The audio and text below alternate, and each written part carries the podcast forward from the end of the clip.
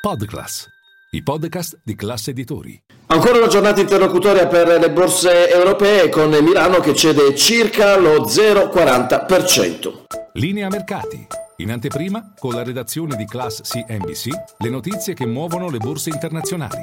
Piazza Affari continua ad allontanarsi dai 24.000 punti, ci sono spunti positivi oggi sul mercato italiano a partire da Amplifon che guadagna l'1,30% e anche su alcune banche tra cui Unicredit, ma protagonisti sono i titoli più venduti, vendite soprattutto su Saipem che cede il 3,35%, fa fatica tutto il comparto industriale, in particolare Iveco e CNH industrial. Attenzione sul mercato obbligazionario con lo spread che torna ad allargarsi, ha superato in giornata anche i 215 punti base con il rendimento del BTP a 10 anni sopra stabilmente il 4,6%. Su Wall Street ancora eh, vendite, sul mercato americano ormai si allontana sempre di più il cosiddetto rally di Natale.